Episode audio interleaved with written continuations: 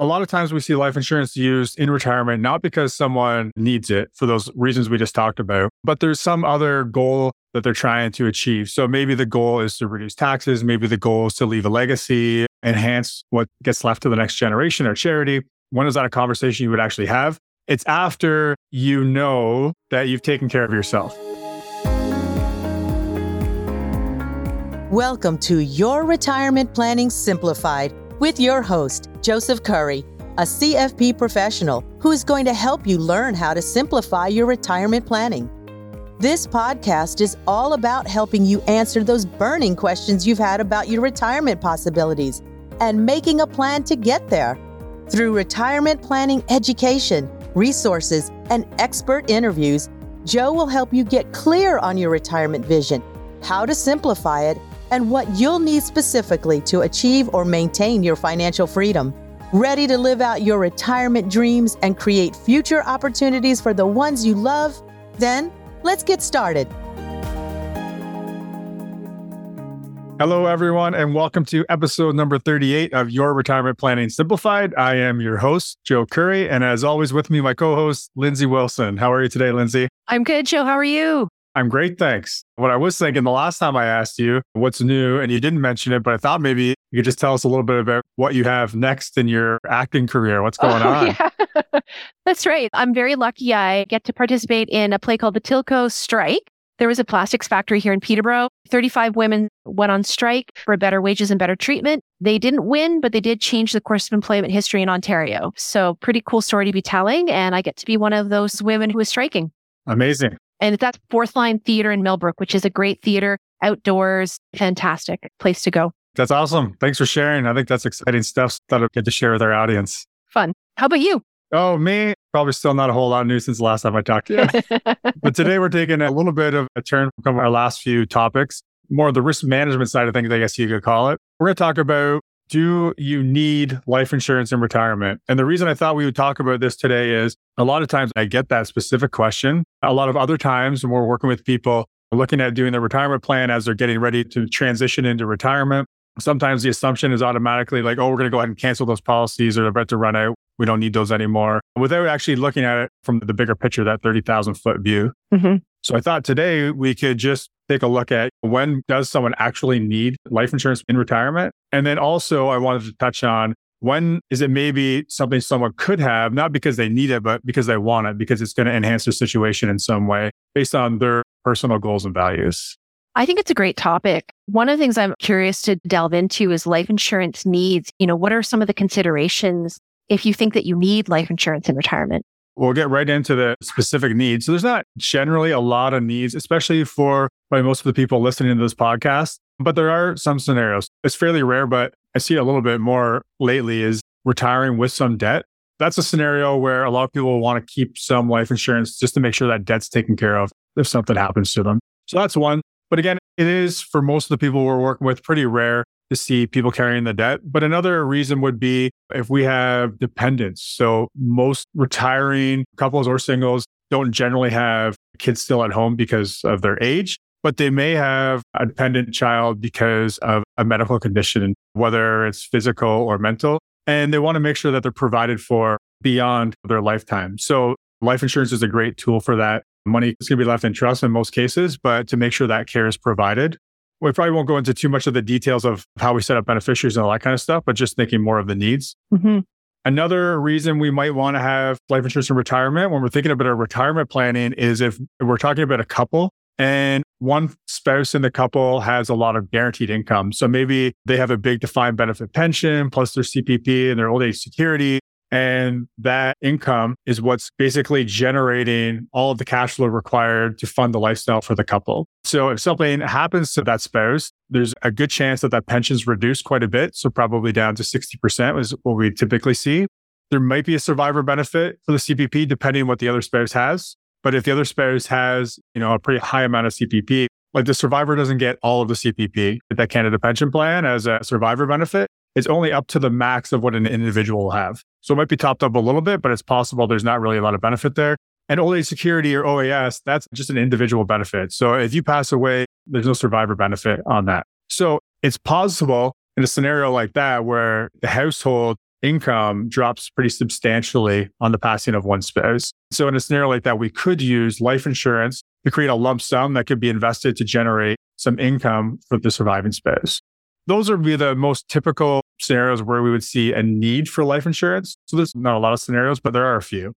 Let's say you had a client that was looking at life insurance as a want or to enhance their wealth transfer and reduce taxes if they're looking at it from that kind of point of view or strategy. And when do you have this conversation? And when do you know you've taken care of yourself for your lifetime or you have that life insurance there to take care of that wealth transfer? A lot of times we see life insurance used in retirement, not because someone needs it for those reasons we just talked about, but there's some other goal that they're trying to achieve. So maybe the goal is to reduce taxes. Maybe the goal is to leave a legacy, enhance what gets left to the next generation or charity. So we can go a little deeper on that. I think kind of where you're going with that is when is that a conversation you would actually have? Mm-hmm. It's after you know that you've taken care of yourself. So we want to make sure that you're going to get through your retirement. You're going to have the lifestyle that you want to live and you're not going to be dependent on somebody else for money or asking for money because you gave too much away or your expenses were too high or anything else in retirement. Once we know you're in a situation where you're going to be able to fund your lifestyle, no matter how long you live, you're not going to outlive your money and you still have additional funds there. That's when we start having this conversation about, okay, what do you want to happen with this excess money? Is it important for you to maximize what goes to the next generation or to charity? And then we can start looking at what are the options to do that. So specifically, if we're talking about taxes, there could be substantial taxes. So if it's a couple, the surviving spouse when they pass away, or if it's single, it's just when that person passes away. So there's a lot of different potential taxes. There's going to be taxes on your registered accounts, so RSPs or RIFs. Basically, anything in those accounts could be taxed up to 53%, depending on how much is left in there. There could be non registered investments that have large capital gains. There could be a cottage that has a big capital gain. So if it's important that like your heirs, the next generation gets kind of the full value of these assets, you could use life insurance to take care of the tax liability. We know that, you know, if the couple or again, the single person puts the life insurance in place to offset that tax liability, then the kids should get the full value of the assets in the estate. Right. Now, a bit of a twist on that. We talked about this with Mark Halpern on the show back in the fall. So in the show notes, we'll link to that. But we talked about using charity as a beneficiary for your life insurance. So what you could do as another way of taking care of those taxes, doing good and helping your next generation do well is we could get a life insurance policy in place where you leave the money of the policy to a charity. So when you pass away, and what happens is the charity gets that money and the estate then gets an offsetting tax receipt. And so that tax receipt is basically like a 50% refund on that life insurance proceeds. And so what that does then is it's offsetting the taxes of the estate. That's another way, rather than just leaving the money specifically to pay taxes, you leave the money to charity, get the tax receipt. So charity gets money, the kids get to keep everything in the estate. And the only one losing in that scenario is CRA because now all of a sudden there's no taxes left to be paid. So that's a good one. That's a favorite one of ours. And that's why we talked quite a bit about that with Mark earlier on the podcast. And what if we break it down into, say, like wealth transfer or someone who wants to enhance their legacy?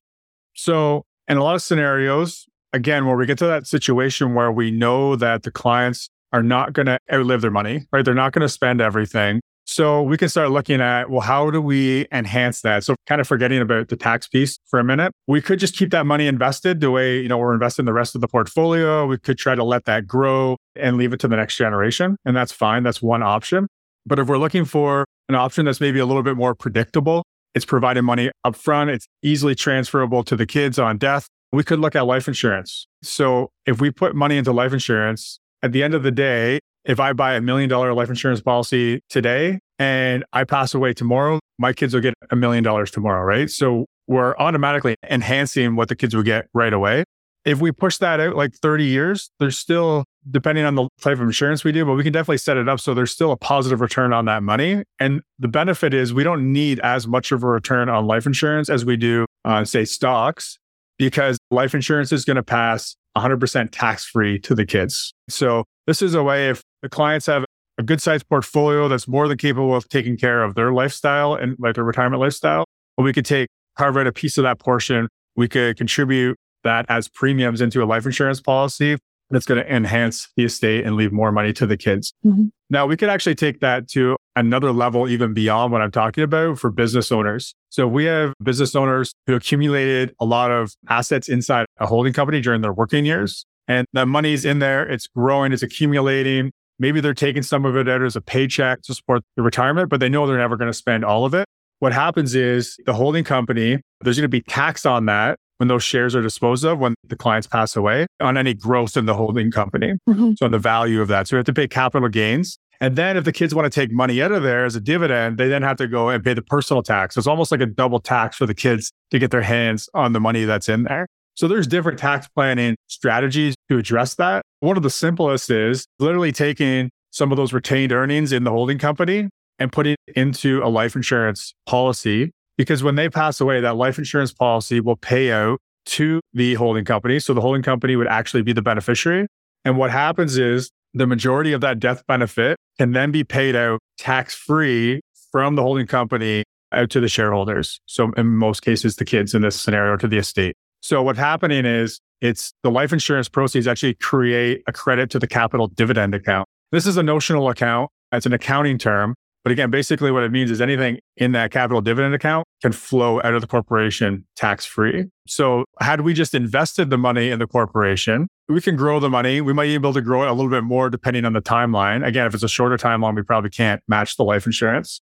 But if we keep it invested, it gets paid out as a regular dividend. It's fully taxable. But if it comes out through the life insurance, it's basically tax free. There might be a little bit that doesn't fit into the CDA, but the majority of it gets in there. So it's just a way to enhance what's left to the beneficiaries of the business owner in that scenario. What about something like a scenario about, say, estate equalization?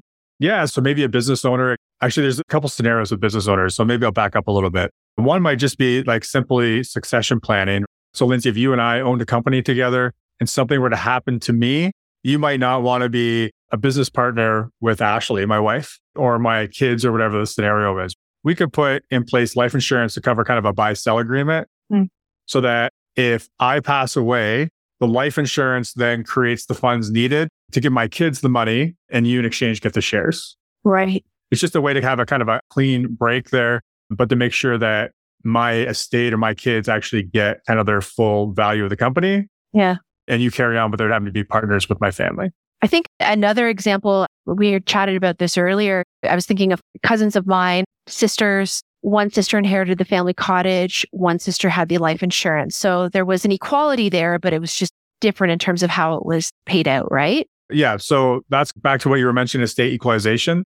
So that could be used for a business, could be used for a cottage. Those are two good examples. Maybe there's two kids and one kid wants the cottage or the business, whichever the scenario is, and the other one has no interest at all. So what you could do is you could have life insurance that's left to the child who wants nothing to do with the asset, again, whether it's a cottage or the business or whatever it is. The whole idea of that is so they're getting something that's fair relative to the asset that the other child gets. So if one gets the cottage, the other one gets a million dollars in life insurance, then everybody's happy and no one feels like mom or dad mistreated them and there's not a bad legacy left there, so to speak.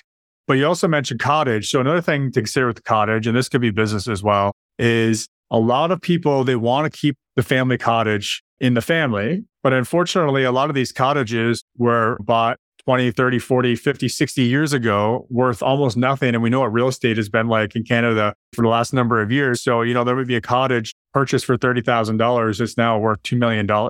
So the amount of tax that needs to be paid on that to keep it in the family could be pretty extraordinary, right? We could be looking in that scenario, a half a million dollars of tax. So that's another way to make sure that we can keep an asset like that in the family is to have some life insurance set aside to pay the capital gain taxes so that the family isn't forced to sell the cottage in order to keep it in the family. It's interesting. Bob Govro, who was on our show, used this very example. Of course, we were discussing business succession planning, but he did use the example of a cottage where he had a client who, again, purchased that cottage for $20,000, had a child and their spouse who, you know, made up what we would consider a decent middle class salaries. But then the woman wanted the cottage to stay in the family, but hadn't realized the economic burden that would be on the next generation. In this case, I don't think they had life insurance. So he did point out the, the economic burden, but you're right in the sense that life insurance could be left behind to cover those capital gains and an easy economic burden. Yeah, the capital gains is just part of it. So part of what Bob talked about is not only is there the capital gains tax, but beyond that, if you have a million or two million dollar cottage, you might be spending ten to thirty thousand dollars a year on property taxes. Plus, you have the maintenance, the upkeep, the insurance, all that kind of stuff. Yeah. So, I mean, you could use life insurance to fund those. I mean, you could almost set something up in trust to take care of those expenses ongoing. Mm-hmm. And one of the other issues that a lot of people don't think about with the family cottage is who's going to be responsible for the upkeep if there's more than one child. The idea of keeping the family cottage in the family is a great idea, but in a lot of cases, it would be easier to just have it liquidated, kids get their money and if they want to go buy another cottage or whatever the scenario is, and that's great. Or if there is one that really is a lot more fond of their memories there and wants to keep it and the other one doesn't, then that's where the equalization option might be a good one. Yeah, for sure. So look, at the end of the day, you know, there's not a lot of needs, but there are some needs for life insurance. And then everything else we're just talking about is really about do you want to enhance your legacy? Do you want to leave more to charity? Do you want to leave less to CRA? And do you want your kids to get more money? So that's kind of like my wrap up. But maybe I'll let you kind of give your recap on what we just talked about, Lindsay. Yeah, I think whether or not you need life insurance in retirement, as we've discussed, really comes down to your specific circumstances and needs. Obviously, if you have dependents or a significant income that ends when you pass away, life insurance could be necessary to provide financial protection and that ongoing income. If you have a large estate or you own a business, life insurance can be used to enhance wealth transfer and reduce taxes.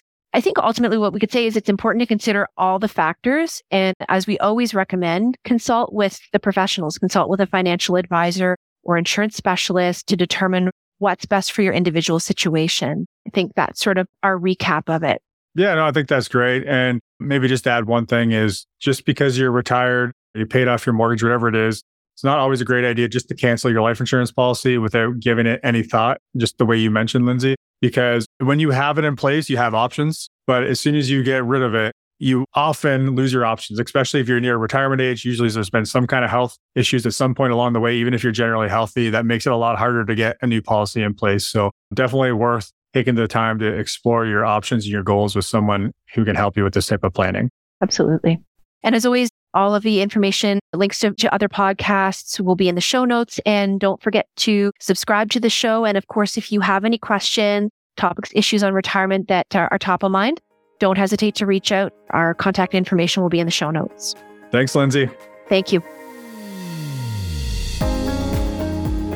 Investment services are provided through Matthews and Associates Investments of Aligned Capital Partners Incorporated, an approved trade name of Aligned Capital Partners Inc., ACPI. Only investment-related products and services are offered through ACPI slash Matthews Associates Investments of ACPI and covered by the Canadian Investor Protection Fund. Tax planning, financial planning, and insurance services are provided through Matthews Associates. Matthews Associates is an independent company separate and distinct from ACPI slash Matthews Associates Investments of ACPI. Matthews Associates are not licensed tax professionals, and you should consult with your tax advisor before acting on any recommendations.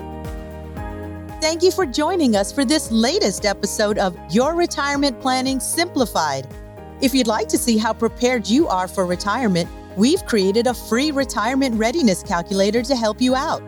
Go to matthewsandassociates.ca forward slash ready to input your retirement information and receive instant feedback to help you evaluate your current retirement readiness. Be sure to tune back in for the next episode, and until then, we're here to help you simplify and succeed in your retirement planning.